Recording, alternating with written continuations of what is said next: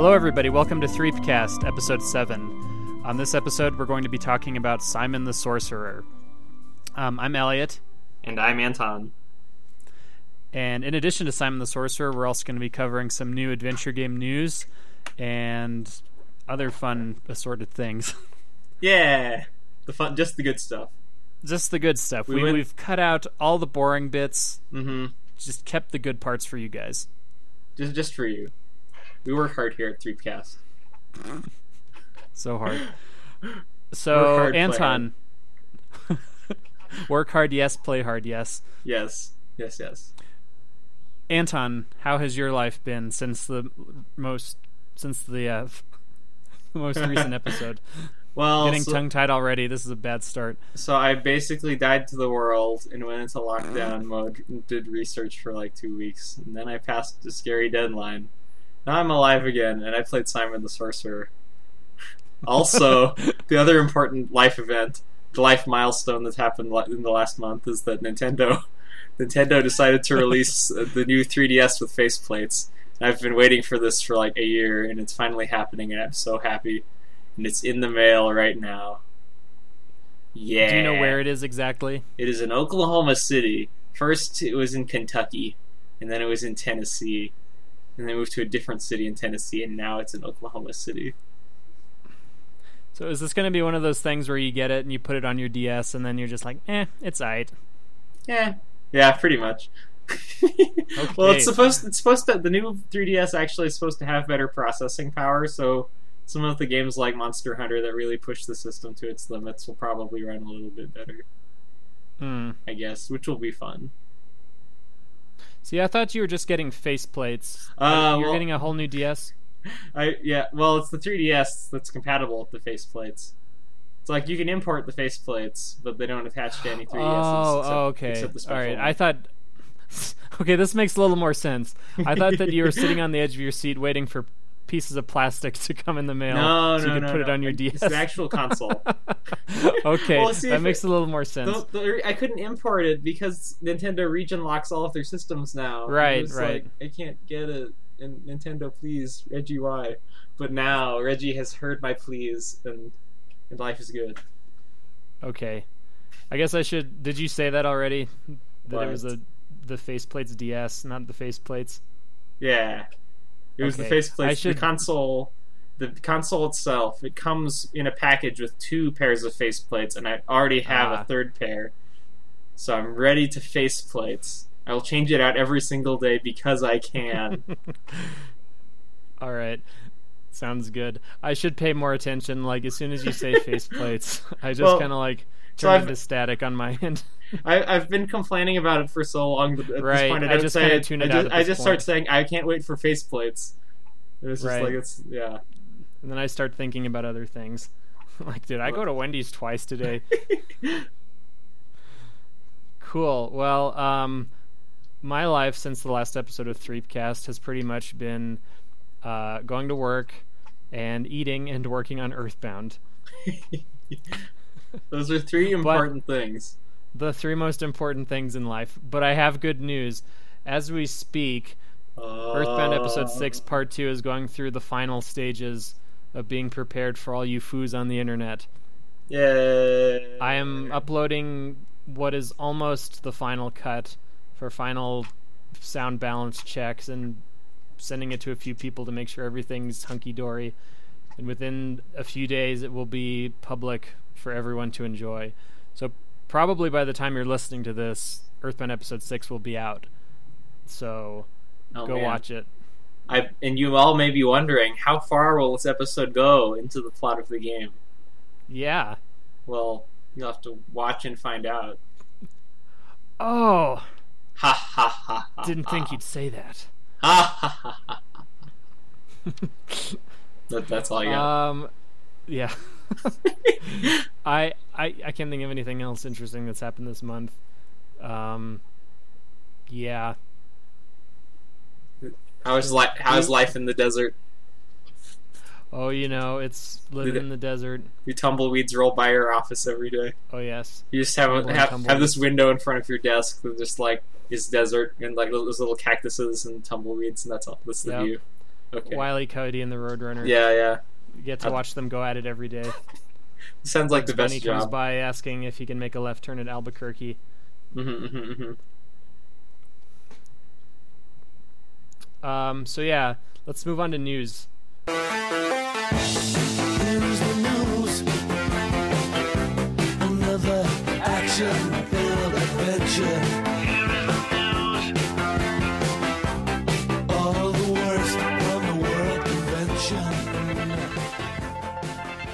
Okay, so um, here's the latest adventure game news from the month of September. Sorry, I had to burp. Let me try that again. This is the news. Here's the news. Another action-filled adventure.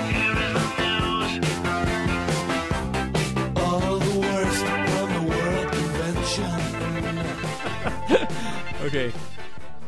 So, uh, we're going to talk about a couple of... P- I know. Okay.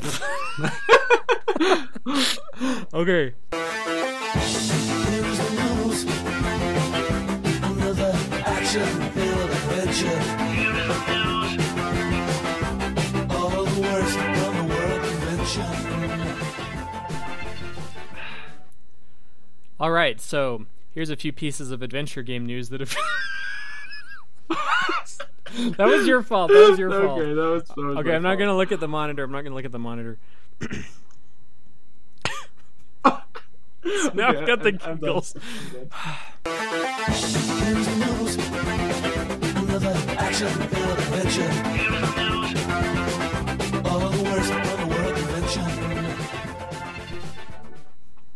All right, so here's a few pieces of adventure game news that have come out in the last month. Um, as per usual, uh, the latest scrap of Day of the Tentacle Special Edition news. Um, rah, rah, rah. Double Fine recently announced that um, the rumored uh, mostly complete version that the LucasArts uh, Korea team was working on. Uh, this was the team that did the Monkey Island one and two Special Editions. It was rumored that they had a Day of the Tentacle Special Edition that was about eighty percent complete, and then Double Fine was just going to salvage what they did. But it sounds like Double Fine is not going to use any of their assets. They're building their new Day of the Tentacle totally from the ground up. So, what do you have to say about them apples? Well, so they... But, when I re- I read the I read the uh, article on Mixnmojo about it, and they they made oh, it yes, sound right, like that, sorry. They were careful to say to not confirm or deny the existence of the previous build of the game, but rather just to uh, emphasize that this version of the game will be using all new assets. But they can't say yes or no. I think, well... Oh, yeah, but other than in that... This particu- in this particular article, they're not confirming or denying the existence of this other game, but I think in a previous post they did confirm that it existed. Yeah, oh, okay. I think, that, like, a while ago they did all right. confirm that... I just hope I that they know. stick to the uh, Chuck Jones art style that it, it felt like they were going for in the original game. Right, that's my hope. That would be really cool. Whoever's working on the do- on the Double Fine team for this, that they should be aware of like what the game's original influences were. Hopefully, so I, I would hope that they would like lean even closer to that kind of Looney Tunes look instead of trying to go in some totally different direction. Mm-hmm. Me too. Also, I apologize. I said it was the Korea team. Actually, it was from Singapore. So wow. My bad. got my got my countries confused. You know, Eastern Asia. Somewhere over there by Japan. I saw a globe um, recently, and I was like, "Is Japan that big?" This is this has been my life experiences. I for some reason I just thought it was these tiny islands, but they're actually substantially larger than I thought. Yeah, Anton, I just recently heard you're going to Japan, aren't you? I am going to Japan, sort that of. That is so exciting. I'm going to Singapore, coincidentally, right. for a, a computer science conference. And then on the way back, we're, the, the plane goes through the Japan International Airport. So I'm just going to stick around there for like a day and just horse around in Japan and then come back. I'm pretty jealous. I'm it's going to be lie. great. I'm going to buy so many faceplates. What I'm what I'm gonna do so what I'm actually gonna do is I'm gonna get a giant luggage set and just go out and buy all of the Amiibos, which are plentiful in Japan, and get, just get all this luggage and wear a, wear a black hat and some sunglasses and get through customs with all the Amiibos, and then proceed to sell them all on eBay for one hundred dollars a pop, and it'll be great.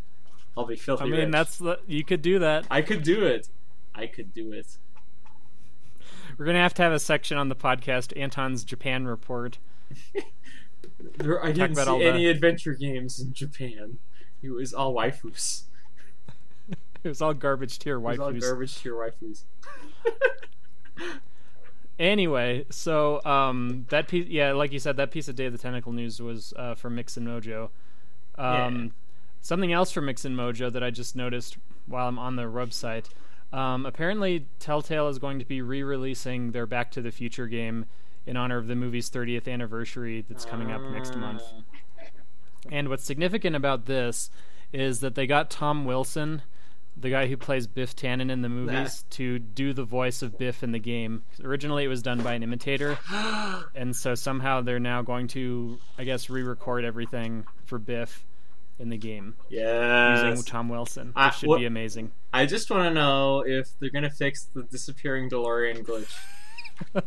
Yeah, okay, well, see, they're re- the fact that they're re-releasing it as like a new edition, Back to the Future, the game thirtieth anniversary edition, I'm hoping that this means they'll fix all of the game-breaking bugs that were in it from the first. Well, okay, I guess game-breaking bug is a little extreme. There Exper- were several. Well, debil- it breaks you out of the experience. It, yeah, it was an. Exp- there were there were several experience-breaking bugs. Let's put it that way. Mm-hmm. Um, yeah, we should review Back to the Future. Yeah, see, I've never episode. played it. I just sort of saw you playing the first bit of it. Right. I think that would be an interesting topic for an episode. Yeah. The other night, Anton and I were plotting out what games we want to do for the like next couple of episodes, and we got kind of carried away. So I think we've got like the next twelve months or so booked for adventure games. Yeah, but we, if you if you want to suggest, a, yeah, right, it's it's fluid. If you want to suggest a game for us to play, let us know at podcast at ridgeway films dot com, and uh, we will we will work it into our schedule and play it and review it and love it. We'll love all of your games. Except you, Leisure Suit Larry. You get to sit yeah. outside on the porch in the snow. Think about what you've done. Moving on, um, speaking of Telltale, uh, Good Old Games is currently having a Telltale seventy-five percent off sale for a bunch of Telltale games yeah. like Puzzle Agent and Strong Bad's Cool Game for Attractive People. So, um, if you are listening to this, it's currently September twenty-sixth. If you're listening to this within five days of us recording this, there is still time for you to get on Good Old Games and get these games at an insanely low discount. Mad sales! Mad you, sales! You get Strong Bad and Hector Courage Bad Show and uh, both, both, both Puzzle Agent games for like fifteen dollars. So it's right, and I've only I've only played half of the games on this list. I've never played Hector, and I've never played Puzzle Agent two. I so. I have I've always wanted to play Puzzle Agent. It really appealed to me when it came out, and they were like, "We're gonna make a WiiWare version," and I was like, "I like WiiWare. I will wait for the WiiWare version," and it never materialized. Then I just kind of never played it. We should. I would like to review it one of these days. I would like to replay Puzzle Agent in light of having now seen Twin Peaks, because ah. so much so much of stuff that you experience in culture can be twi- can be traced back to Twin Peaks. Mm-hmm. And so I would like to... I think it's also got a pretty heavy Fargo influence. So I would like to go back and replay Puzzle Agent now that I've, you know, gotten a little more familiar with where it got its, you know, inspirations from. Mm-hmm. All I, all I know is that Alex thought the gnomes were spooky. I mean, they were pretty spooky. I, did, I, I never got the spook. I mean, they I played, played the spook. They played the spooky music whenever the gnomes showed up. So that's how you knew they were spooky. Right. Okay. Um, yes. What else? Armikrog comes out in four days. Are you excited uh, about that? I am quite excited. Like, I didn't back it, but it's like, I'll probably right. buy it. Because yeah, it, it, looks, th- it looks really cool. For those of you who don't know, Armikrog is um, the spiritual successor to the Neverhood, which was a claymation adventure game that came out in the nineties that was, I think, Doug Tenapel, the guy who made yeah, Earthbound yeah. Jim, was involved in some way. Mm-hmm. So... I have a I have a an illegitimate copy of the Neverhood. I've just never gotten around to to trying it. Can you obtain it legally now? I don't think so. Or is it still out of print? I'm pretty sure it's out of print. I think I looked it up. You have to, you have to go through clandestine means to get the game, or you know, try to find it on eBay or something like that. You go into a dark claymation alley. You have to get on the dark web. Oh. Apparently, so yeah. Anyway, yeah. The Armikrog is like the pseudo sequel to the Neverhood, so it's mm-hmm. also claymation, has the same kind of look, and yeah, I'm I'm pretty excited about it. Yeah, I was very impressed from what I saw during the Kickstarter. So I will yeah. probably get. All right, so Anton, do you have some adventure game news you want to talk about? Oh, yeah, some games came out. One of them yeah. was a game that I've been actually following the guy on Twitter for a while. He's Jay Tholen, and he made a game about a clown named Dropsy. Mm-hmm. And he just goes around and solves people's problems, and he hugs them. And it looks pretty cute. So, I guess the premise of the game is that there's this ugly-looking clown, and then and then there's the circus burns down, and everybody blames him, but it wasn't really his fault. So everybody's angry at Dropsy, and he's just going around, and he looks because he looks really ugly. Everybody kind of uh, shies away from him, and he just goes up and hugs things. And it's like you have to help people solve their problems, and and then there's things that ensue. But I haven't played it, so. It looks great. So it is supposed to be a, a lighthearted, cute game, not a yeah. creepy game mm-hmm. with clowns. Yeah, it's not supposed to... It, like, it, ha- it it can appear creepy, and some of the trailers play that up, but I think that that's kind of like part of the part of the shtick, is that it, he looks creepy like a creepy clown, but he's not a creepy clown. Ah, uh, okay. See, shouldn't... that was the vibe I got from yeah, the trailer, yeah. was that it was supposed to be like sort of like a like black comedy kind of game. Mm-hmm. No, every, all the, everyone in the reviews universally said it was heartwarming and the antidote to all of these cynical games we get these days, and it's the comments like that. And the entire game is done with no dialogue or like actual actual words in it. It's all done like by pictographs. Ah, like that uh, that home like store Machinarium. Runner, like like uh, where's an egg? Oh yeah, like yeah, yeah. Well, I was gonna say like Machinarium. Uh huh, like that too. Just all well, the, cool. Yeah. So it looks. I watched cool. the trailer, and it the the art style kind of reminded me of LucasArts. Like yeah, that too. Like it Day of the Tentacle, right, full exactly. throttle-y. Mm-hmm. So yeah, it looks cool. I'd I'd like to try it someday. And then the other game that came out that I think was also Kickstarter, that I don't know as much about it, is called Stasis. It's supposed to be a really good isometric horror adventure game. Mm. I watched the trailer, and it looks really gross. So I, I probably don't have the stomach for it, but if that sounds like something you'd be interested in, it's supposedly a must-play for fans of sci-fi space horror games. And I guess you play this dude, and you go around, and there's creepy things, and you uncover them. And there's lots of body horror and cutting, and there's I, I know this because there's a picture on the Steam page with this guy with his spinal cord sliced open. Working type Lovely. while he's typing while he's typing on a computer, so you know it's extra cyberpunk. mm. mm-hmm. Lovely. Yeah, it's yeah. So if that sounds like your jam, it exists. Stasis, Stasis. Everybody. Yeah, it's it's it's too bad that our creepy Halloween slot for next month is already booked. It, with the finest of fine the finest, wines of the finest of horror, horror adventure games. More on that later. Stay tuned. Stay tuned. Stay tuned till the end of the episode. Mm-hmm. Um, I think that's it for the news. That was a lot of news. Before we started recording, um, I was complaining to Anton. I was going through Adventure Gamers looking at news from the last month. I was complaining, man, nothing happened this month. But, hey, we found some stuff. Yeah. Just just for you. Just sque- for you. Only the, the finest out of that orange of life. To give you the finest fresh orange juice. No pulp. No pulp. Uh, let's talk about Simon the Sorcerer now. Okay. Oh, actually, I kind of blew it. Anton was saying that we should include an intermission in the podcast to kind of give you guys a mental break.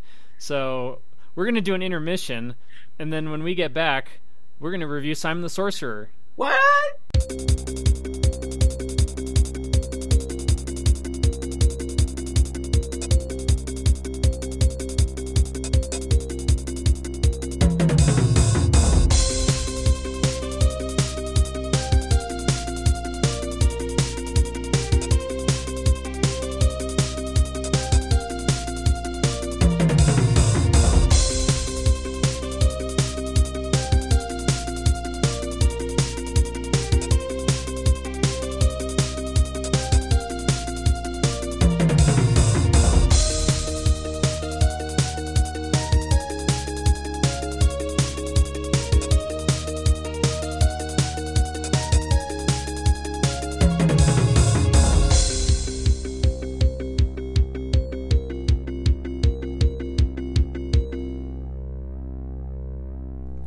Okay, we're back.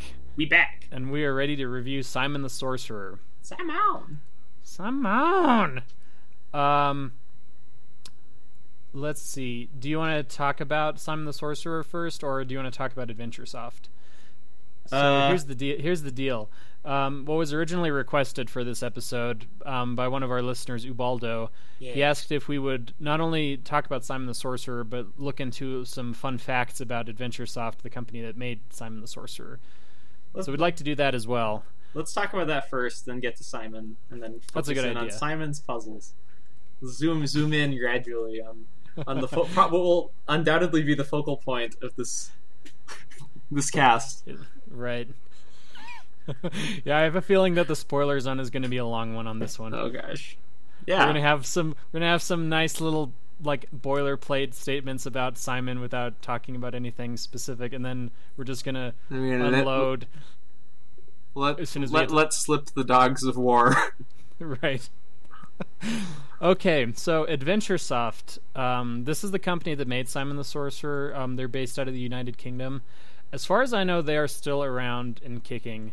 Their website mm-hmm. is still up, and it looks like you can still order Simon the Sorcerer one, two, and three directly from the company, and as well as some of their older games, which they is kind of cool. They have the uh, the iOS port on the front page of their site, so I guess they're at least... So that, somebody's at still least, updating it, it. Yeah, exactly. At least as alive as that. Mm-hmm. Um, the, uh, the company was founded by Mike Woodroffe, who worked on Simon the Sorcerer, and um, I'm assuming his brother, Simon Woodroffe. Um, Simon Woodroffe is now um, head creative director person at Rare, which is kind of interesting. Rare, you know, as mm-hmm. most gamers know, did you know cool the bulk stuff. Of the best, the bulk of the best Nintendo games from the nineties, like Donkey Kong Country and GoldenEye, and Diddy Kong Racing. Hey man, what about um, Charlie's Blast Territory? or or the Miles or Iggy's Wrecking Ball. What was that Astro Lanes game? Miles Milo's Astro Lanes. Milo's Astro yeah, those classics of our time. So anyway, Simon Woodroffe is in some kind of like head position at Rare now, which you know is cool. Mm-hmm. Cool beans. It's weird because like you don't think about those two things kind of crossing over. Yeah. Like Simon the Sorcerer and then Rare. Mm-hmm. So who knows? Maybe we'll get the ultimate Simon the Sorcerer Rare crossover game. Yeah, that would be cool. Um, what else? Oh. Uh, originally, Adventure Soft was called Horror Soft because mm. they were developing horror games, including uh, one called Elvira, Mistress of the Dark. Unfortunately, again, we're booked for the Halloween episode. Maybe, maybe so, next year, Elvira. Maybe next year, Elvira. So I guess they decided they wanted to do other games besides horror, so they changed their name from Horror Soft to Adventure Soft. Maybe for the best. Um, yeah, uh, their first game was a a tie-in game for the film Gremlins, which came out in nineteen eighty-four. I don't know if that was an adventure game or not. I don't know. I think that's about it for interesting facts. So, so I, I've heard tell that they, they only did the first three Simon games, right? Where, how, how did they not? Where did how did the rights get transferred to whoever does it now, or has been that doing is it? That is a good question. I'm going to look up Simon the Sorcerer four, which was the first one not developed by them, and see if it has anything. Yeah. No, it literally has nothing on this Wikipedia uh. article. It says that it was developed by Silver Style Entertainment and released by R T L Enterprises. It doesn't have anything about why they took over developing the game, or I'm going or to assume like that. that somebody was like got their arm broken in a dark alley and had some toes cut off, and that now now that's how rights get transferred. Simon the Sorcerer four is appropriate for ages three and up. Oh, okay, that's good to know. Yeah, um, Simon the Sorcerer four and five are kind of interesting for a couple of reasons. Um, the company that developed them has gone into insolvency. so oh. I actually I actually uh, tried looking into this uh, a few days ago to see if these games were still available. Uh, Simon the Sorcerer four is still available on uh, Good Old Games. Mm-hmm. However, Simon the Sorcerer five is not available anywhere, as far as I can tell. There are no copies on eBay. Oh, gosh. The company doesn't exist anymore. It's not being digitally distributed by anybody. The only way I can figure out to get this game now is to just torrent it from a shady website. Shady business. Of some... That's a so, sad thing. We need to find this poor disowned game and play it just to give it some some probably angry comments. I really would like to just go through the whole Simon the Sorcerer yeah. franchise, because it's a really interesting kind of like up and down kind of franchise. If we get play one game per year, we'll be be there in time for twenty twenty or something. yeah, um... So yeah, for those interested in playing the other Simon the Sorcerer games, five, you're just out of luck. Four is on Good Old Games, and one, two, three you can still get from uh, from the company. Yeah, and they're they're, all, they're get... all on Good Old Games except five. Right, except for five. Yeah, right, that's where I got them.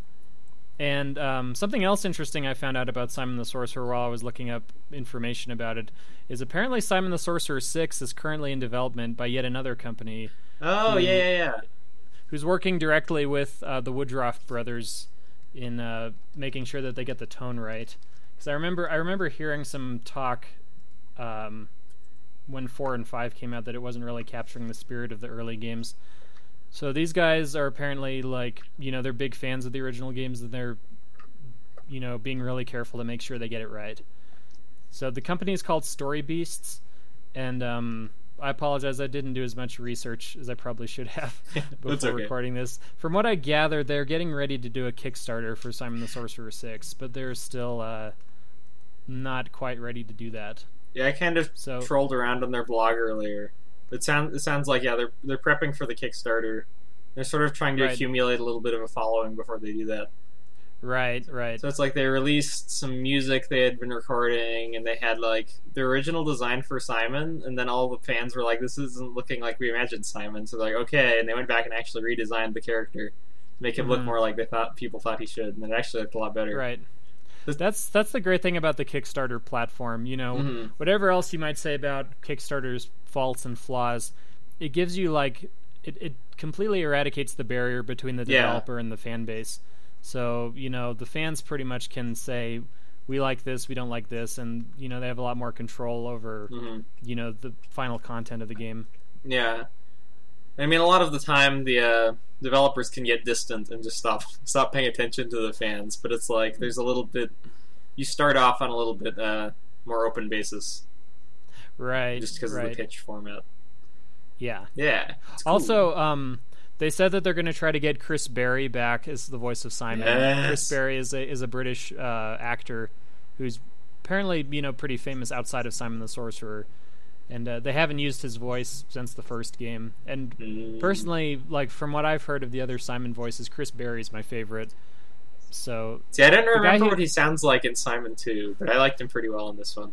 His voice is a little lower in Simon two and three. It's voiced by a different mm-hmm. actor. Yeah. Known, I think his name is Brian Bowles.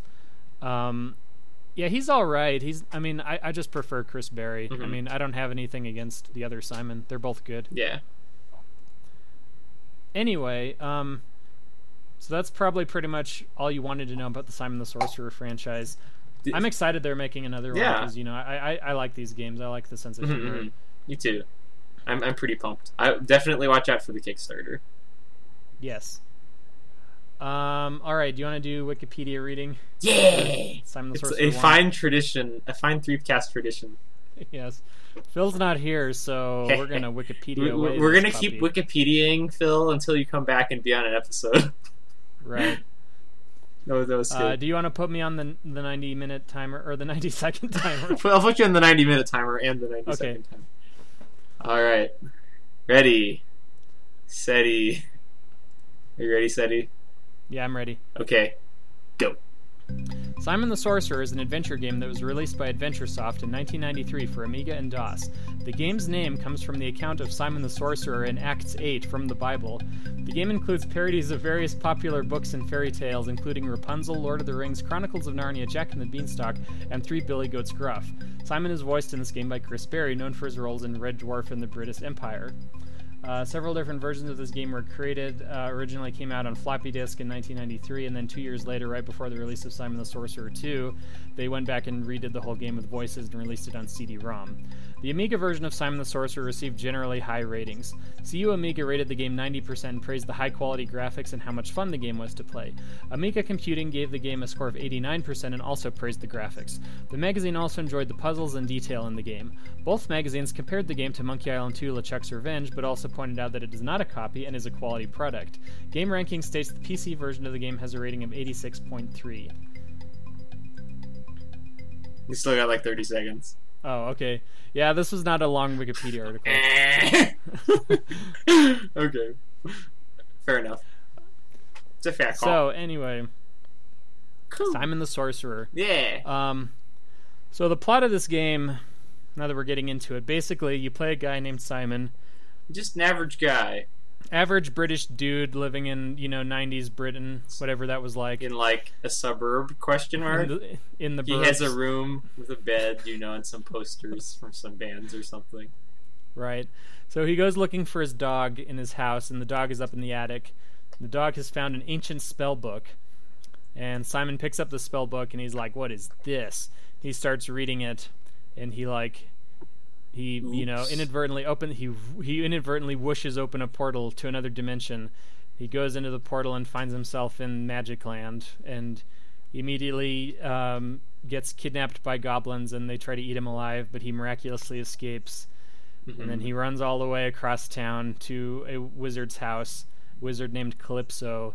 And Calypso has left a note for Simon, in- informing him that he's been selected to participate in a highly dangerous quest to uh, rescue Calypso from the evil sorcerer Sordid.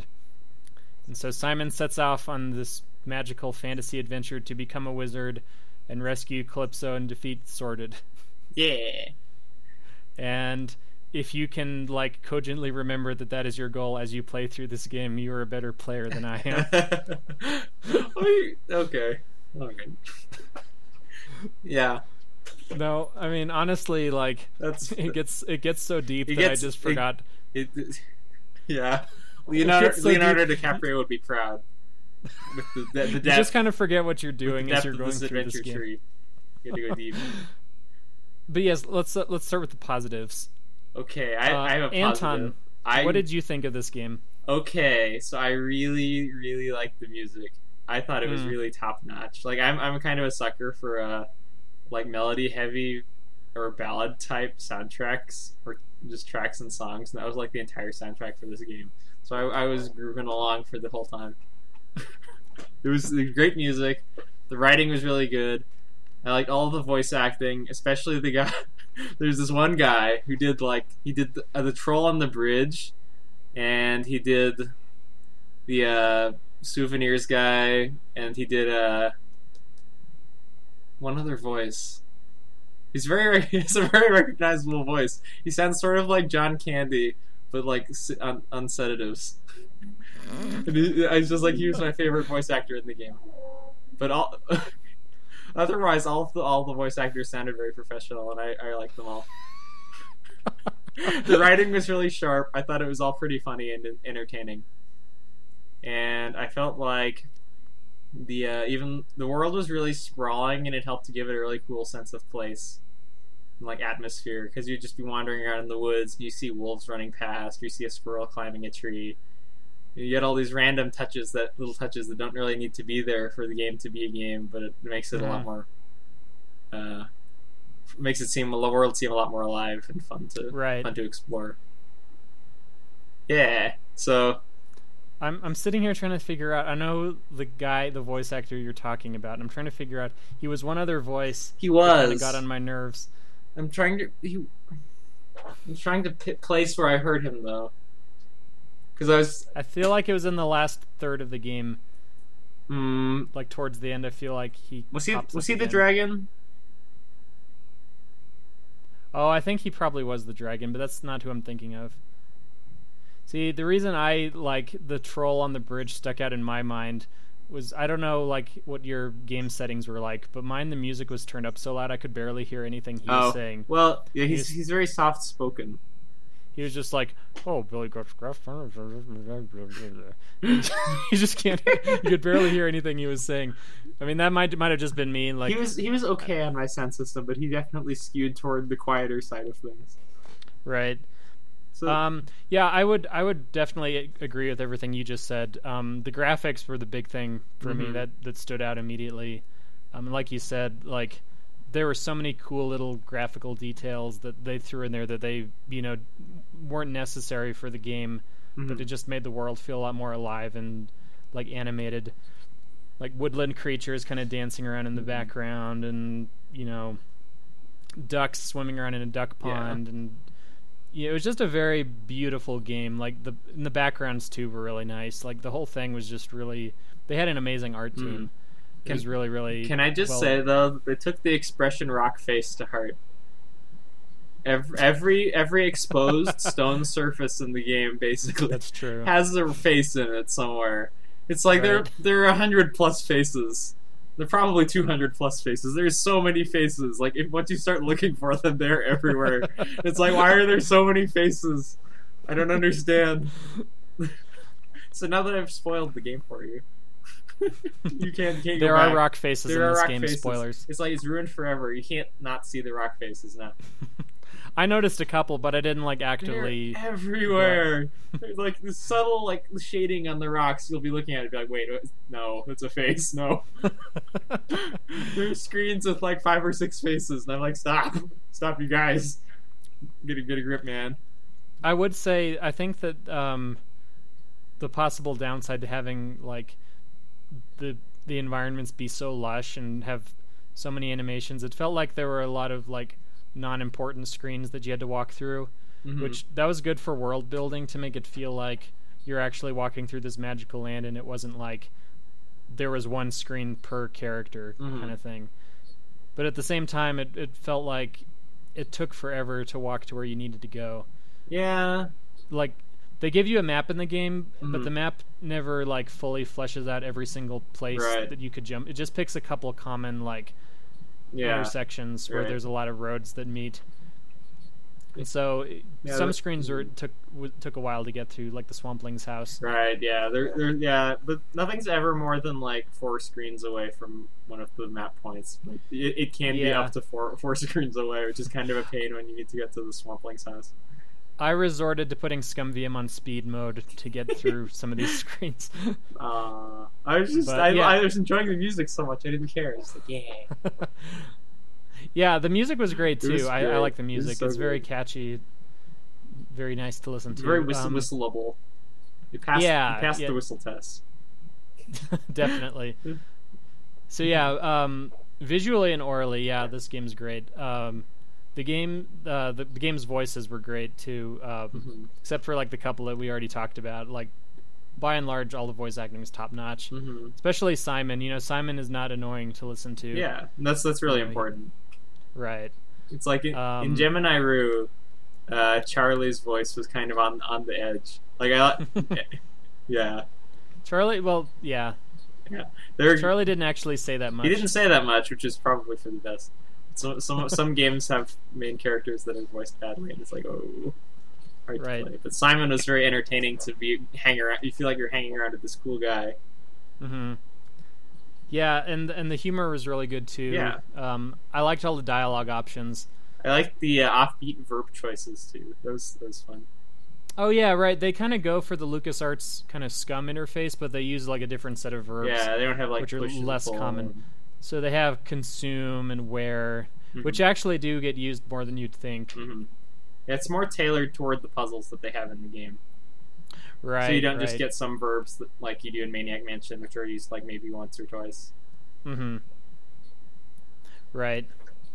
But yeah, going back to the dialogue options, um, one of the things that I like about adventure games is games that will have dialogue trees. Mm. They give you a bunch of like nasty rude options. Yeah, yeah, yeah. It's yeah, like yeah. you're ta- you're talking to a character you're supposed to be commiserating with, and there's like all these really rude options like, that you can say. Like there's a polite option, and then right. there, yeah, and then there's just these all these options that's like so sassy. It's just even if you don't click them, it's great to just read them. Right. Mm-hmm. So yeah, I, I enjoyed all the all the um, character interactions that Simon had with, you know, other characters of varying intellect. Mm-hmm. You know, you came across some characters that are just really, really stupid that you could be really rude to and not feel bad about. uh-huh.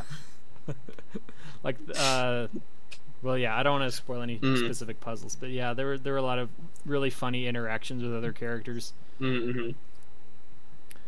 Um. So yeah, I, I overall I really, really liked this game.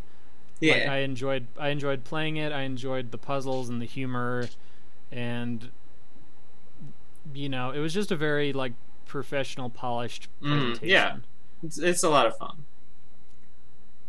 Yeah. Do, yeah. Do, do we want um, to go into the spoiler zone immediately to talk about talk about problems, because they're just specific things? Yes, I, I said earlier I enjoyed the puzzles. That was just kind of a broad, you know, uh, well, huge brushstroke statement about the game. There were large, there were enjoyable puzzles. Yes, this game. There were puzzles some. I li- that I had fun with. There were definitely that puzzles were satisfying. That they clicked and you were like, "Aha!" Those, right. You got, you get some of those. Get some of those. Get some there. of those. Then you had some other puzzles that yeah. did not click so much. Okay. Um, yeah, there were so many puzzles that it were extremely arbitrary. And like, or it would have done the game a lot of good if they dro- just dropped a couple of hints in, a couple more hints in there, like where Simon would yeah. prompt you, "I need to do X," then you'd be like, "Oh," right. Then it wouldn't be such a pain. Right. I also had considerable difficulty with the fact that I didn't realize that there was a hotspot finder in this game. Oh yes, we need to talk there's, about this. There's a lot of pixel hunting in this game. This is like one of the cardinal sins of adventure games, is games that have pixel hunting. There's a lot of uh, tiny, minuscule objects that need to be picked up in this game, many of which look like they're part of the background. Mm-hmm. So if you're not using Hint Book and you're not using the hotspot finder, pretty much you have to resort to gliding over every pixel on the screen yeah. and hoping that something will pop up. Now, there's an inventory item that's like literally six pixels large. and- like legit, there was one room that I was in in this game where I knew that there was something I needed in this room, and I scanned the entire room for hotspots, and I could not find what I was looking for. I had to go get on the U H S Hints, which is the site that we used for hints, mm-hmm. and it said, "Oh yeah, just, you know, go to this thing on the screen." I'm like, "Where is it? I looked through the entire screen, I couldn't find it."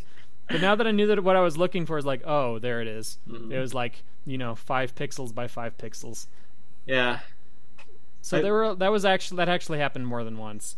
So yeah, I see. I think I had a better experience with this game than, than Elliot did, because I I was I so when I turned on the game, I was like, "Okay, I want to save and quit immediately." I don't remember why, because I was just turning it on to see if I could. So I, I started mashing all the F keys, because that's what does it in a the LucasArts games, LucasArts right? Games, I didn't right. really remember you had these the postcard. But right. so just just so you know, F ten will put little stars on all of the hotspots on the screen. And this made my game experience much more pleasant, because I knew where all the pixel pixels were. And it's like when right. you go to the filler rooms on, on the map, where it's just like landscapes that look pretty, you can you can know for certain that you haven't missed an item there, because you can push F ten and nothing will happen, and you'll be like, "Okay, this room is good." So you put a little check by it on your hand-drawn map of the world. That's the other thing you have to do with this game. This mm. is very much a pen and paper game. Yeah, where you the have to draw the map. Super huge. Make sure that you don't uh, get lost, because like I said, the map in the game is not all that helpful. Mm-hmm. So if you need to like know, oh, where were those woodworms? Yeah, you know, you really do need to draw your own map to get through this game. Mm-hmm. There are a lot of same looking screens, right? And the other, I guess the other reason it's helpful is because there's so many like puzzle threads that it's like, if you're drawing a map, you can be like, "Okay, this screen, you know, had this thing and this thing on it." Look, right, that, you can kind of check it off it, when, you fin- when right. you solve the puzzle. When you do in- interact with everything in the room, then you check it off, and you're like, "I never need to go here again." Right. And it simplifies things quite a bit. Although that actually did come back to bite me at one point, where I assumed that I was done with a particular uh... character when actually there was more to do.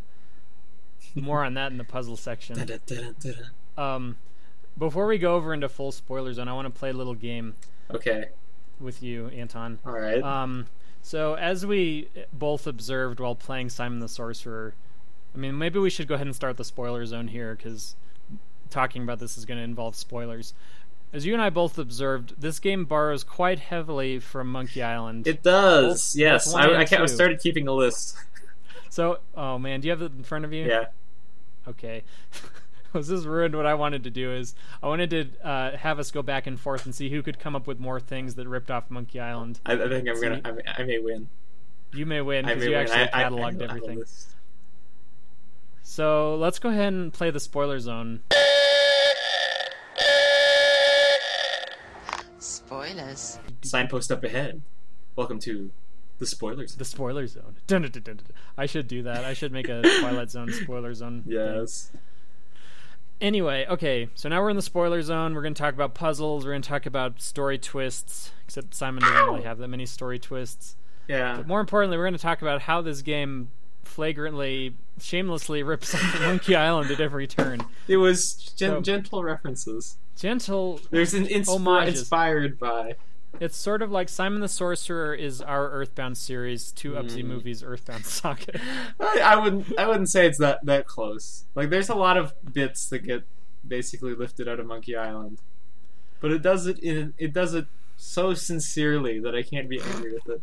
And it, it makes so, it fit into the world legitimately let me, enough. That, okay. L- let me start listing off All right. Every instead of instead of making this a competition, let me just list off everything I can think of. All right. And then you can like jump in with the things that I don't touch on. All right. So, in Simon the Sorcerer, one of the first things you have to do is you have to go into a tavern to request the help of some wise old mm-hmm. gents in the next room. In fact, one of your conversation options I wanna is be I want to be a wizard, yes. which is a direct copy of Monkey Island's I Want to Be a Pirate, mm-hmm. right down to going into the next room to talk to some, you know, wise mentor characters mm-hmm. who just kind of sit there and send you off on your quest. It's like it's laid out, the rooms are laid out the same way even.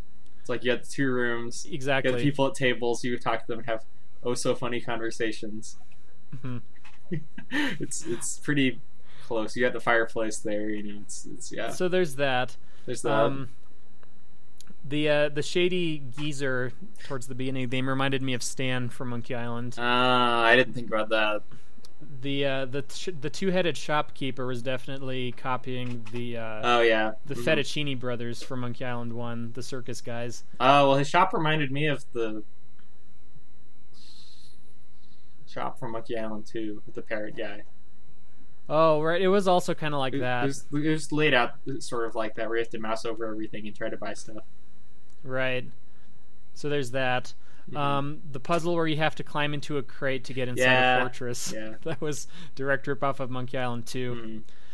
Mm-hmm. Um, actually, they did kind of redeem themselves with that one in a later game, because I haven't actually played all the way through Simon the Sorcerer three D, but apparently there's a moment in the game where he has to climb into a crate again to get into somewhere, and Simon looks at the camera and says, "This is just a ripoff of the first Simon the Sorcerer game," and then he pauses and says, "And I think those guys stole it from Monkey Island two anyway."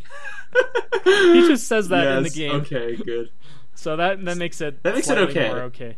That makes it okay. You can't be angry at it now. If you draw attention to how you're ripping off other things. What else? Um, man, my list was a lot longer while I was playing it. So I felt like, um, hmm, maybe Anton, maybe you should jump in with one. Well, so I thought that the Swampling's house was like the Rum Rogers drinking contest. And instead, oh yeah, instead, of, kind instead of. of pouring the drink in the bush, you pour it in you your specimen have to put jar. It in a jar, right? And it's on this little is, little outcropping, you know, above a, above a cliff. You have to go through mm. like a trapdoor in the floor to get to find the thing you need. Right. Yeah. Yeah, there's that. Um, Sordid has the a final... torture chamber. Right, the torture chamber. The uh, the final fight with Sordid was pretty much a pretty heavy copy of the final fight with LeChuck in Monkey Island two. The fact that if you don't uh, do anything quick enough, he like zaps you and sends you off to the next room. And then you have to come back. In fact, Simon's stance where he's like, "Don't attack me," is oh, kind of similar yeah, it's to true. Guy it's Burch's, where Guy he kind of puts his hands out in front of him. Yeah. The Lava River definitely made me think about Monkey Island one, but it was, it's not really close enough that I can say that they lifted it, because Lava, it's more of a Lord of the Rings takeoff at that point. Mm, right, because you have to throw the wand into the fiery pits of, you Rondor. know, quote-unquote, quote-unquote Mordor, yeah. I did like all the Lord of the Rings references mm-hmm. in this that, yeah. that amused me, especially the Gollum thing. Mm-hmm. The uh, um, the gift shop okay, outside. I, I did think the, of another one. The gift shop oh, reminded me of Monkey Island. I'm trying. I did, never quite placed which part it was making me think of. Which which thing? The gift shop in the fiery pits of Rondor. That kind of reminded like me. One, it seemed like an out of place like modern Monkey thing Island in an ancient setting, like they do at the end of Monkey right. Island two. Yeah, it did. It did remind me a lot of of Dinky Island. Yeah. That kind of thing, where you feel like you're stepping into an amusement park for a second. Mm-hmm. That's not really quite fair, I guess. Oh, yeah. oh, and the dancing demons at the end are like the dancing monkeys. Yeah, pretty much. Pretty much an exact copy of the dancing monkeys. Mm-hmm. When you're up in the mountains, um, the you were talking about the rock faces. That actually reminded me of the uh, the underworld in Monkey Island one, when you've got the navigator head. Oh, uh, yeah. You're going through all those rooms that have all the, the face parts on the walls. Mm-hmm. That's what that reminded me of. Yeah. That's true. I mean, the faces become more prominent the closer you get to Sordid's tower, and I don't know if if that's supposed to mean anything, but they're basically all over the whole whole map. You know, I think that there was some mention in the game of how people had gotten turned to stone. Mm-hmm. Like, Calypso calls you on the phone at the end of the game, and he's like, we've all turned back yeah. to normal. So I maybe that's what they were going for with why there were so many rock faces throughout well, the game. Well, because there are actual statues of people, like, uh, once you get to the snowy area, climbing up the mountain. Right, right. I guess that's supposed to be, like, a Narnia reference. Ah, uh, like yeah. The White Witch. Yeah. Um, what else? Hmm. Did you have anything else on your list? I don't know. Just thinking about it just now, the part where you have to do the incantation to send the demons back to hell is sort of like doing the LeChuck voodoo doll. But that's oh, not yeah, really, right, because you have to collect all those things. Yeah, that's, that's kind of it, dodgy. Yeah. Um, it definitely felt like LeChuck confrontation, just uh, thematically, stylistically. Right. Yeah. Yeah, yeah also... Um, yeah.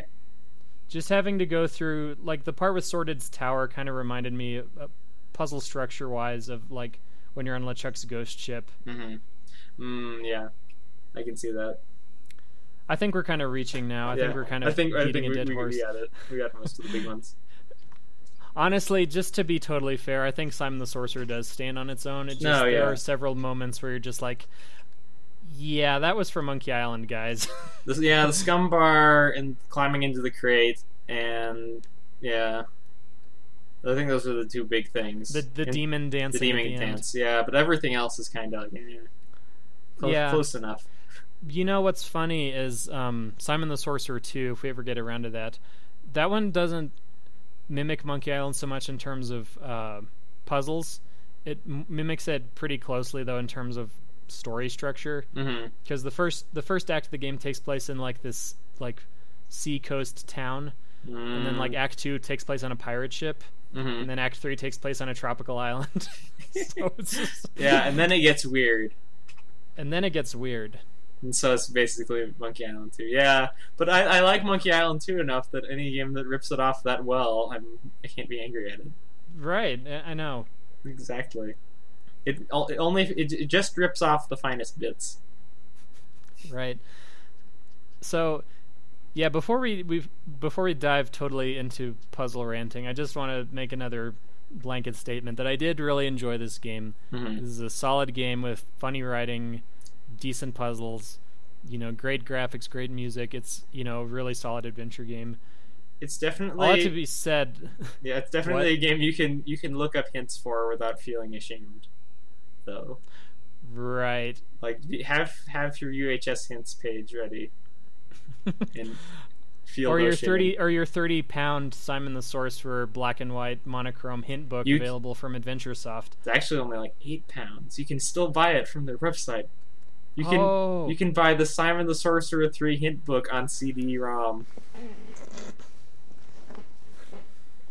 So go do it. Do before it before you play this game. Y- you'll need it. Maybe. Yes, you will. Yes. Um. So yeah, let's just go for it. I um, Let's do best I, puzzles, worst puzzles. Okay. What puzzle I'm did you I'm gonna have a hard like? time. I'm gonna have a hard time picking a best puzzle. I had problems with so many of them. Uh, I am going to say. Well. Hmm. I don't know if I should judge it based on best puzzle that made me laugh the most, or best puzzle that I thought this was really well designed and I solved it on my own and I felt good about solving it. Well, well if you have one of each, then I say you should just go for it. Well, I, one of my like classic favorite puzzles from like the first time I played the game is throwing the watermelon in the sousaphone. Mm, uh-huh. It's so stupid. It's it's so really entertaining to do though. The sousaphone screen always cracked me up. Like even when I played the game the first time years ago, just because it's like you're walking through the forest and it's happy music, and then all of a sudden there's this guy who's playing a sousaphone really loudly and badly, just kind of like smearing all his noise all over the soundtrack. Yeah. And then Simon just walks up to him and starts being really rude to him. Uh-huh. And then he just ref- then he just refuses to even be on the screen. So I, I have a soft spot for the sousaphone guy. Mm. Just arbitrarily. I like that puzzle. Um, um, I can't think of a favorite puzzle that I just really loved. Mm-hmm. I mean, I solved about half of them on my own. Yeah. On average, I think I got through about half of them, either from just vague memories of playing the game the first time or actually figuring things out. I think I got through about half of this. Yeah. And then the other half I had to go get help with. Um, hmm. Let me get out my map. Maybe if I look at my map, I'll jog my memory. Well, of a favorite so the, puzzle. The, my experience was that the puzzles skew either to be mind-numbingly easy or like ludicrously like arbitrary and difficult. And right. There are a couple in the middle that are like, okay, yeah, this is this is a cool puzzle. It's like I I enjoyed the Millrith puzzle chain. Where you had to go oh, get yeah. you had to go get the guy to you had to smack open the fossil rock and then give it to the guy and t- find a spot for him to dig for you, and then you just kind of pick it up. You had to get the guy to hit the forge guy to make it for you, and then it's like yeah. And then you go into the woodcutter's house and you find some found a pig. You're like yeah, I found a pig. I'm looking at my map and I can't think of anything I just really loved as a puzzle. Well, how about how about the password for the dwarf mine? Well, that, see, I remembered that. I remembered that one from the first time. Uh, I knew that there was a rock that said beer on it. See, I didn't remember. I, I don't. I wasn't really paying attention when you played the first time. So I, I, I, I, I enjoyed that because it was like. Oh, that's I, another thing they ripped off of Monkey Island. The alphabetical password list is kind of like the uh, Herman Toothrot thing. Yeah, the other adventure games puzzle. Do that. They just have really long lists of things to say. Okay. Like Monkey fair. Island maybe did it first, but I think I've seen it other places. It's right, just like funny okay. gag.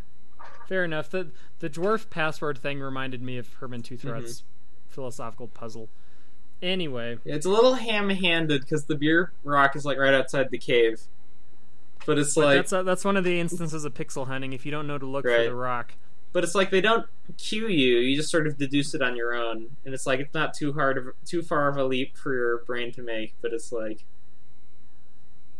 right. So it's kind of satisfying to do it, even if it's not really that hard. Okay, I thought of one. Okay, I liked the puzzle where you distract the bartender and shove the hardened wax into the barrel, because that was that was kind of oh. leaning on the edge. That was kind of leaning on the edge of being really stupidly obscure.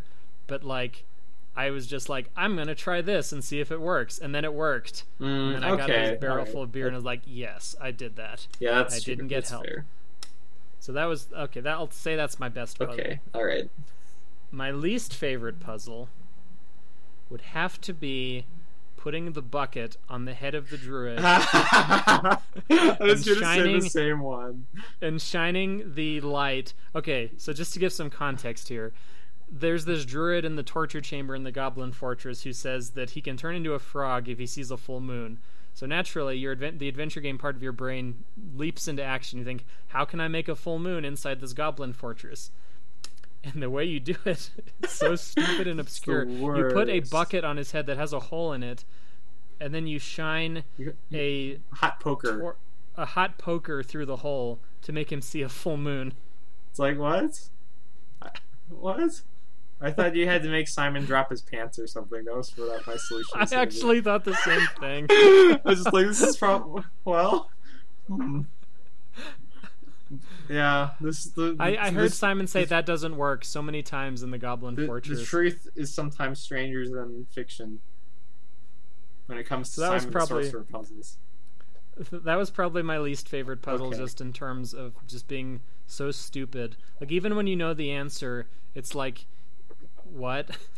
Yeah, I was... Okay, so you stole mine, so I'm going to pick my second fa- least favorite puzzle, was that you had okay. the... It was really simple. It was all you wanted to do is get up on the roof of the dragon cave. Oh, yes. I also hated this one. So you, you, so you don't know you want to get up on the roof of the dragon cave. All you know is that there's a boulder that you can click on. And it's like, okay, well, maybe I need to like tie a rope on it and climb up or something. And you have a rope, but he won't tie it on there. You have a ladder, and he's like, I, it doesn't look stable. I'm not going to put my ladder on that. But what you do is you have to go and pick up a hook. It's a hook by itself from the dwarf mine. And then you throw. And then he throws it up on top, and you then com- has a rope. You suddenly. combine it with the rope. No, you don't. You just use the hook. Oh. And it has a rope suddenly, magically. And then oh, you can okay. climb up on top.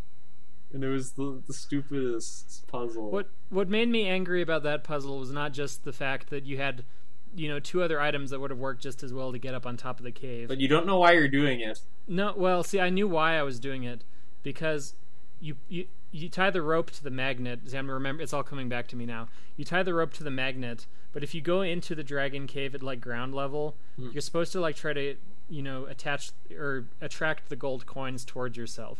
But for whatever reason, he won't you know, use no the physics- magnet in inside the cave.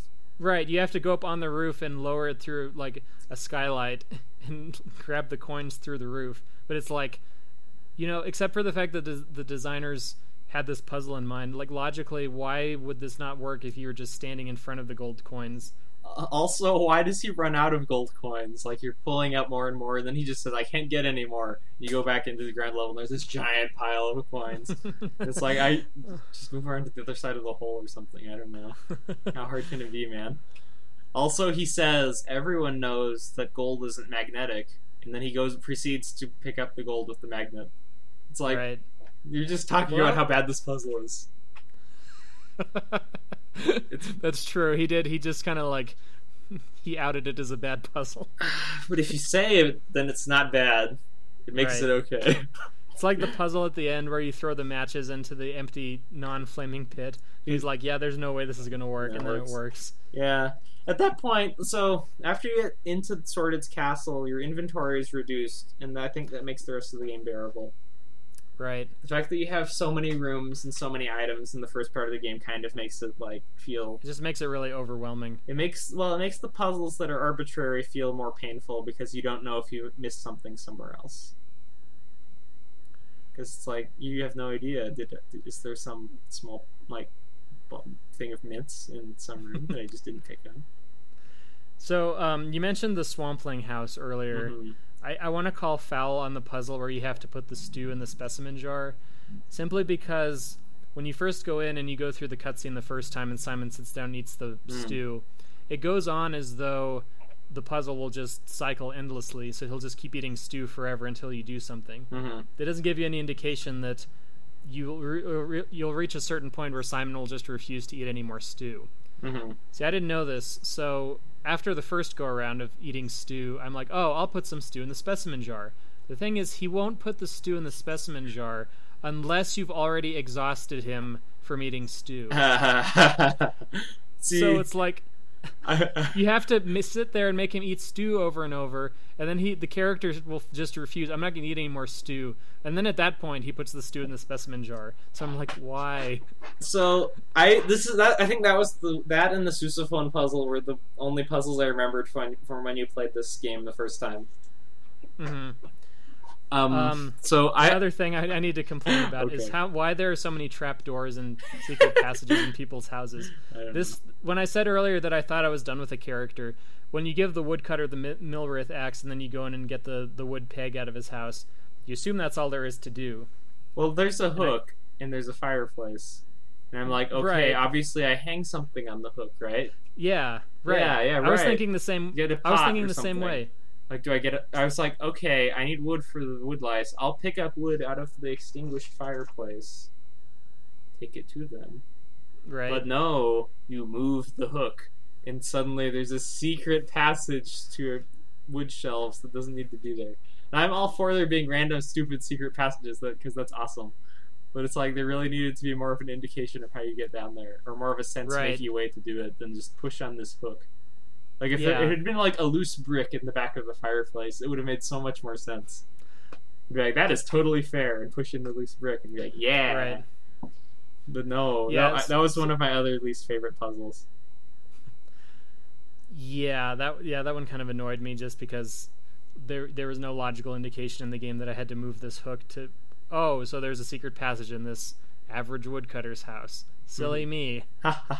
Foolish, foolish player. What else? Okay, here's one. Using the Rapunzel repulsor pig on the truffle door. Right. I actually got that one. I didn't have trouble with that I one. had so much trouble. I was like, what am I doing with this pig? I have no idea what to do next. None of I can't solve any puzzles. And I got a U H S hints, and they were like, well, obviously use the pig on the truffle door. And I was like, ah. I don't know. That one made sense okay. to me. Here, okay, okay. Here's another one. Killing the snowman by eating mints.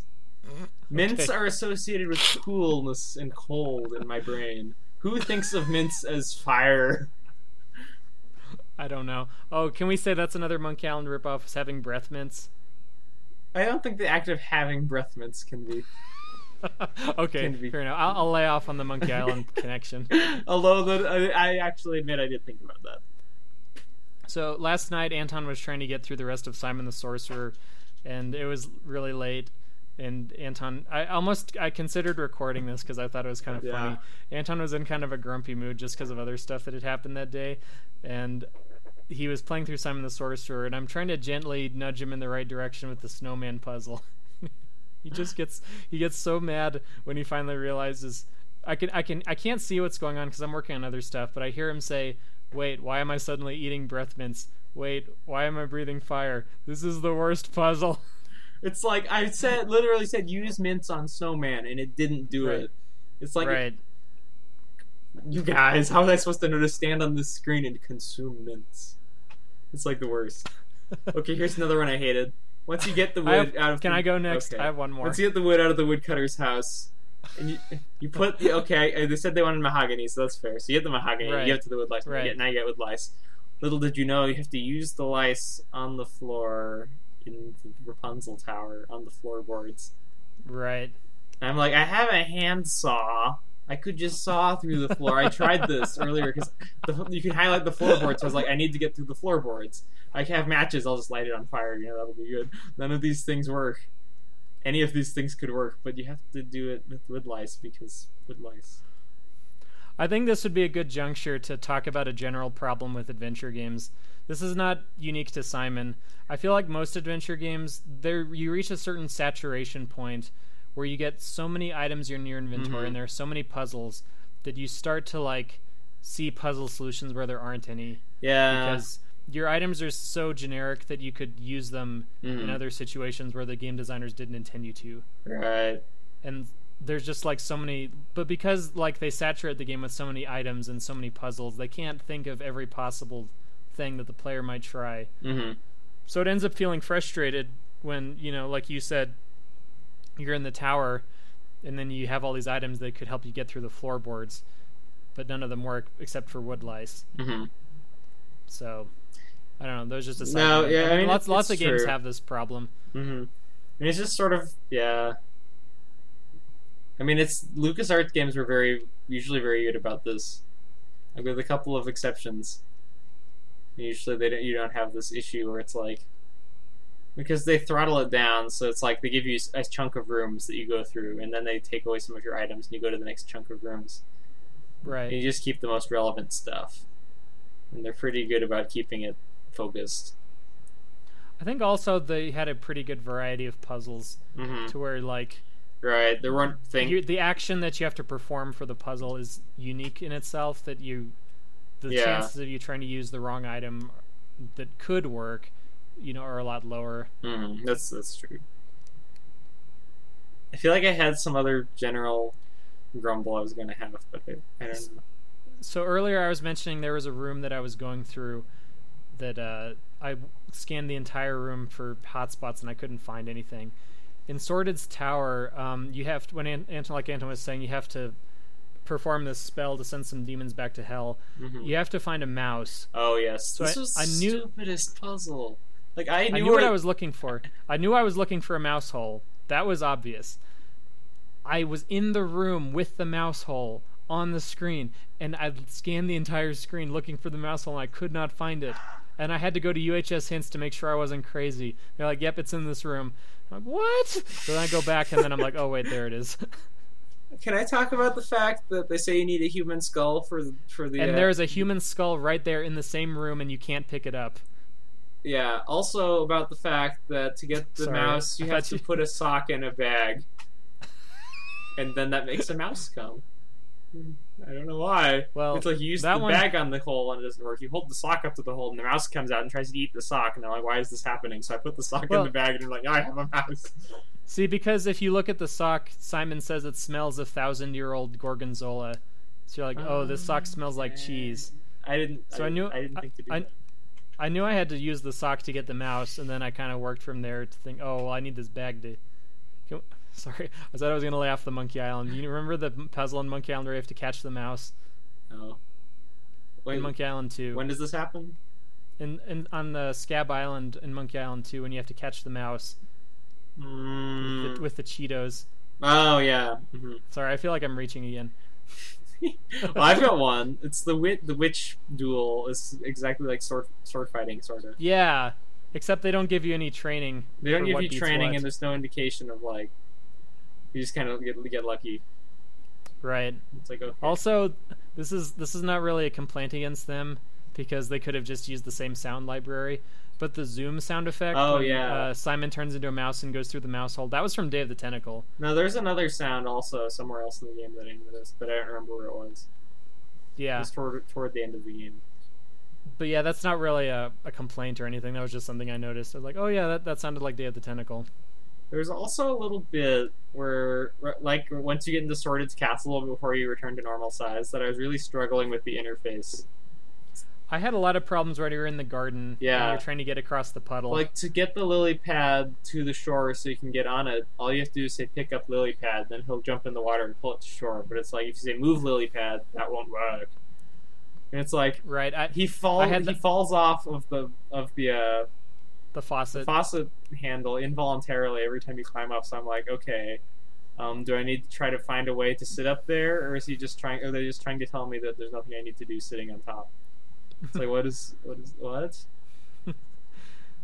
I also like that uh, you make that sail for the lily pad, but physics-wise, it's like, how does this sail even work? Yeah, it's like, okay. It's like what's it? What's holding it up? Mm-hmm. It's like it doesn't make any sense. It's it's very silly. And then you get eaten by the also frog, the, and it the plays like a thirty-second animation, and it's like, what am I supposed to be doing here when I keep getting eaten? But you have to go they, find that tiny little tadpole. Well, I found the like, tadpole, because I, I had F ten, my old friend F ten. But it's hmm. like, I, I don't know. I, I finally figured out you can press escape to skip over the little animation of him being naked. Because oh, he, would, I didn't realize he would shuffle back over to the side, and it would take like twenty seconds every time, and I'd be like, I just want to try know. again. I want to try a different different verb. just I just I had to turn Scumvium on speed mode again every time. It was bad. It, it take that animation takes so long. It was ridiculous. And it wasn't even that funny the first time. I know. They make you watch this thirty second animation of Simon being naked. It's like okay. Anyway, um uh, I think the mouse hole was the last thing I wanted to rant about. Yeah. Because I I think I've had most that, of that my, whole, my puzzle gripes. And I mentioned earlier you have to have a human skull for uh for that spell that you need to cast, but there's like a ton of skulls that are in easy reach inside mm. the the castle, but like they don't even deign to make them hot spots. They're just parts of the background. You have to go find this other specific skull that they had in mind. Yeah. And then you have to poke it off the ceiling with the spear or something. It's like okay. Right. Maybe maybe they're all the rest of them are like animal skulls, like ape skulls and things, and you just can't tell because they're all small pixel piles. Oh, there you go. I, I figured it out. Figured it I, out. I solved that puzzle. Maybe we're actually just complaining about nothing, and this is all just like we're just bad cultural, at video games. This is all just cultural references, part of Great Britain, that are just getting lost in translation uh, for us dumb Americans. We're just dumb Americans. You know, dumb Americans. Oh. So, I think I'm done. I think those are all the puzzles that really irritated me. Yeah, mostly. I did have a hard... I did ha- see, this why, is something else that I probably did have. Why did they give you that WizKid wallet if you only use one item from it? I mean... Or did they talk, um, talk, I guess I guess they had to have the joke of all the, the goofy, like, kid fun club subscription stuff that you, right. you used to be able to get. And I think that they were maybe... I said I was going to stop. I think they were maybe riffing on Monkey Island, how, like, mm-hmm. you get all that pointless tourist stuff that everybody gives oh, you yeah. throughout the game. Like, Stan loads you up with all of that junk that, like, you end mm-hmm. up not needing any of it except for the compass. Anyway, mm-hmm. yeah... Like I said, but, by and large, these are just yeah. individual puzzles that right. just kind of really irked me. Yeah, and I felt like the so game there are a lot of really puzzles that are. Hmm? Sorry, I, I, I felt like the game wasn't really being fair just because of the saturation we talked about earlier, where it just yeah. it gives you so much and asks you to solve so much that it just be, kind of becomes. And I, I was doubly lost because I didn't realize I had that there was that hotspot finder. So. This is something else that you probably didn't have trouble with um, because you had the hotspot finder. Um, the part, the screen where you have the two cliff faces and then they're like the vines that you can crawl down to get to the, the Tolkien Society down in the valley. uh, I knew that that was there because I remembered it from the first time I played the game. I didn't realize all you had to do was walk two vines and then he would just yeah. climb. I was trying to use the ladder to get down there, use the rope. Mm. Use you know whatever, just use it on right. the on the chasm, but I didn't realize that there was this little patch of vines on the bottom left corner of the screen. All I have to do is walk to them. Yeah, well, it's like yeah. I mean, they had to make it a hotspot, or else you'd like never realize you had to walk to them. But it's like, yeah. well, I didn't that even know I didn't that... even know it was there because I didn't have the hotspot finder. There are a lot of puzzles that would have been incredibly painful, except that I lucked into them completely. Like I had the whistle when I went to talk to the troll oh. on the bridge. And I had this the Swampling stew, and I went to go talk to Gollum. Yeah, so see, this... it's like these things would these are awful puzzles, but it's like I just got lucky, so they weren't awful for me, for in particular. This is a different kind of complaint that I have against the game's puzzles, is that there were certain points in the game where they were just unusually merciful to you, where they would hand you the solution, like when you're talking yeah. to the troll, and he says, "Is that a whistle?" And then they just, like, lead you directly into the solution to the puzzle. I was already kind of thinking along those lines, because it's like, uh-huh. oh, I'll use the yeah. whistle to get my giant friend to come help me. But they just hand you the answer. Mm-hmm. And it's like, why are you being so nice here, and you're so hopelessly right. cruel? It's just like, it's like, it's like some of the puzzles are ridiculously difficult, and then others are just, like, fall out of bed easy. Right. Like, when you go, you go into the little hut, and you get, once you use the repulsor on the truffle door, you get... the smoke, you get the little smoke machine, and you get the beehive right. hat, and then the beehive is outside, and you just use them, and then it's like, okay, that was like ridiculously right. easy. There was no, there was no thought involved there at all. There, it's just, it's not really a puzzle at that point. It's like, but it's like there was not, they, yeah. I mean, they didn't really have a sense of balance about crafting the puzzles, right? But I will just say. If you're willing to sit, uh, if you're willing to walk through it with like a guide or whatever, it is it is a sincerely uh, entertaining game. Yeah, I think like I'm willing to forgive all of the insane puzzles for the fact that it's so funny, and the fact that it's yeah. so nice to look at, and you know, by and large, you know, you can forget about the bad puzzles. You know, there are a lot of mm-hmm. decent, fun puzzles in this yeah. game. Mm-hmm. So yeah, I would definitely recommend this game. I think that it's, you know, rightly hailed as a classic. It's just got a lot of problems. Mm. it, it does have it has problems that kind of drag the game down. But if you if you're willing to cheat, then it's it's a lot of fun. Right. oh, if, yeah. So there you if go. you had to assign, if also, you had to assign I really a letter, the music. What? What? What? Oh, I was gonna say. Also, I really like the music. Oh yeah, you said that already.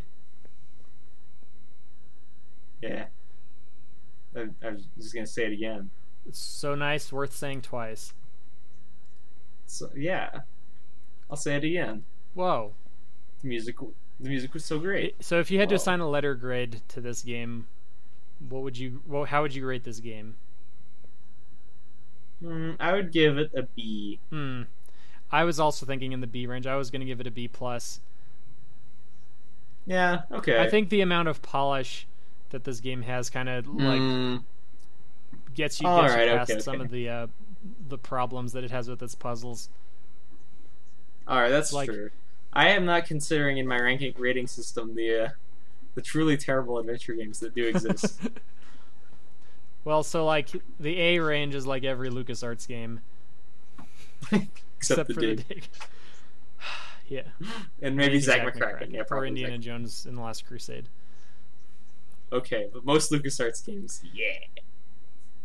Anyway, um, I think we mentioned this earlier. Um, Simon the Sorcerer is still readily available, but not just for P C. You can also get it for your iPhone. And uh, your iPhone. Yeah. iPhone.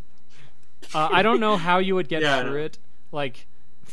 You thought picking up things like the rock, the rock that says beer and the shopping list were bad on a computer screen. I don't know how you do that on an iPhone. Yeah, you'd pretty. Yeah, the match, the Matchbox, and the.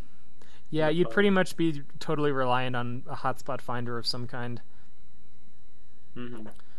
Yeah. Anyway. Yeah. Hopefully they include right. that. But... Yeah, definitely worth picking up. Yeah. Just make sure you've got a guide handy. Yeah. Pretty great. Pretty great. So, um, next time on ThreepCast,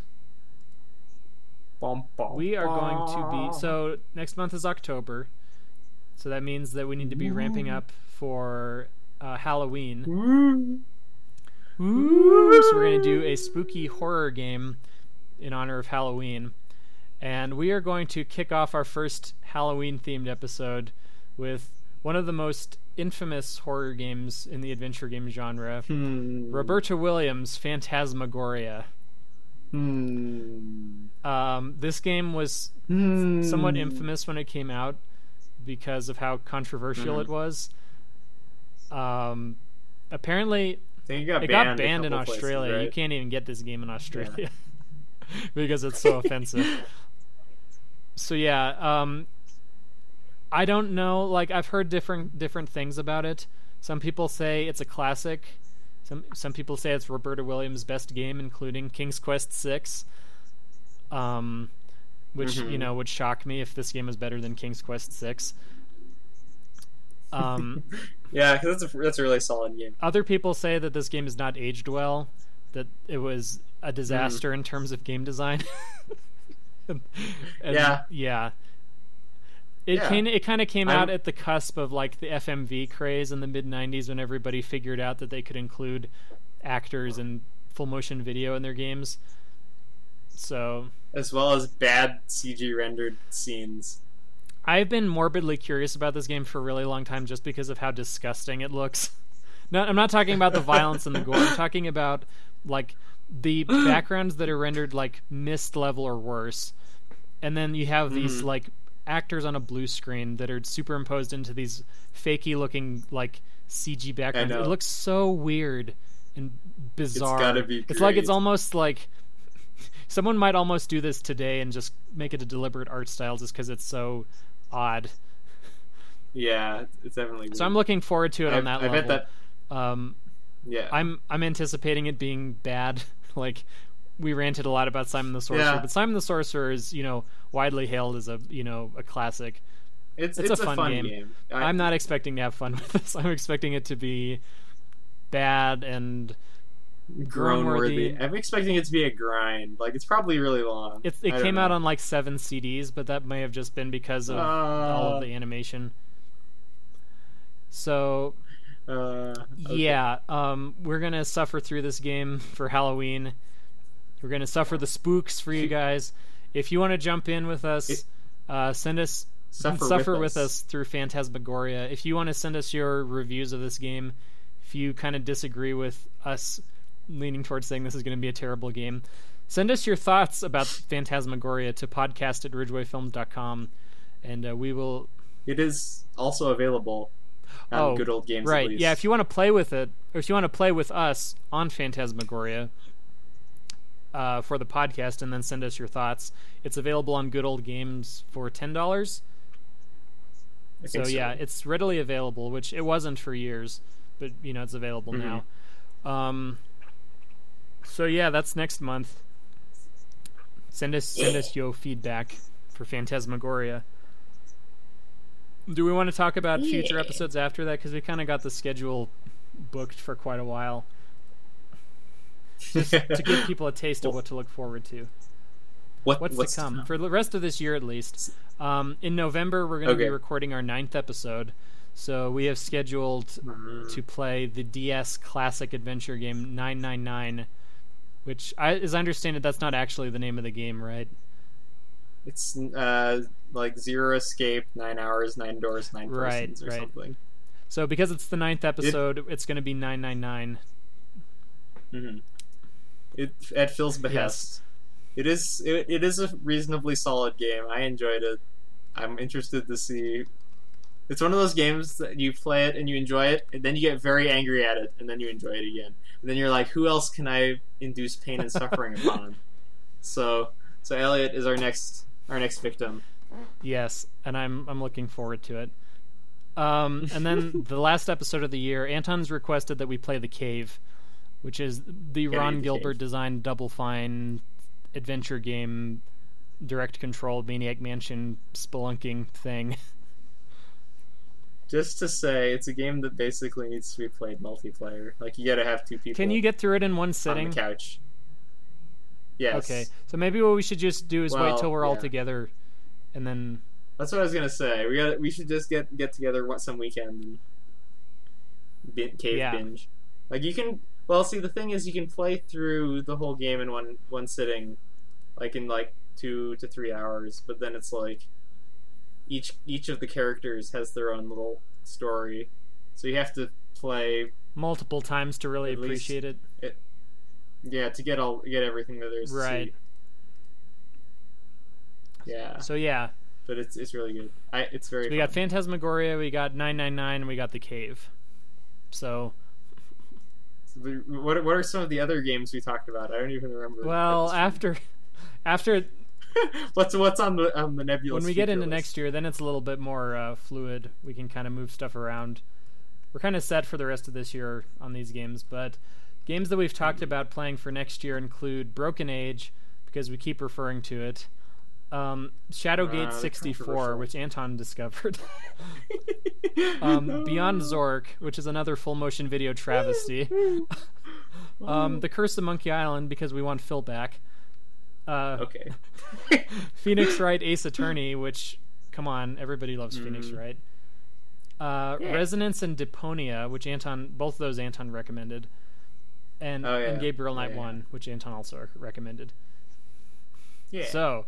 Those are games we're considering playing in the coming months. If you have suggestions for us, send it to podcast at rudejoyfilms dot com and we will consider it, as long as it's not Leisure Suit Larry. We will give you a number. Get in line. Le- Leisure Suit Larry, you get number infinity. Right. uh, yes. So, uh, we will see you guys next time after we have completed, hopefully, Phantasmagoria. Uh, or else, or, or else we will come back and complain about how we couldn't finish it. We just couldn't bring ourselves to finish it. One of the two. You will be in suspense for the next month-ish. Yes. So, um, we will talk to you guys later. Keep it. I never know how to wind these down. We... Keep keepy didn't, creepy. Did, didn't keep, Phil keep, have some? Keep on. Didn't Phil creeping. have some little thing that he used to say on the old episodes? He I don't did. Remember. I, I don't like, remember. Keep on adventuring or something, or never yeah. stop clicking. We'll... I don't know. We'll just just go back for the, one of the old podcasts and get, just cut off a clip of Phil saying. Okay, it, that's how we'll end it. Here. Okay. All right. Bye. Until, Until next time. time. Bye. Bye.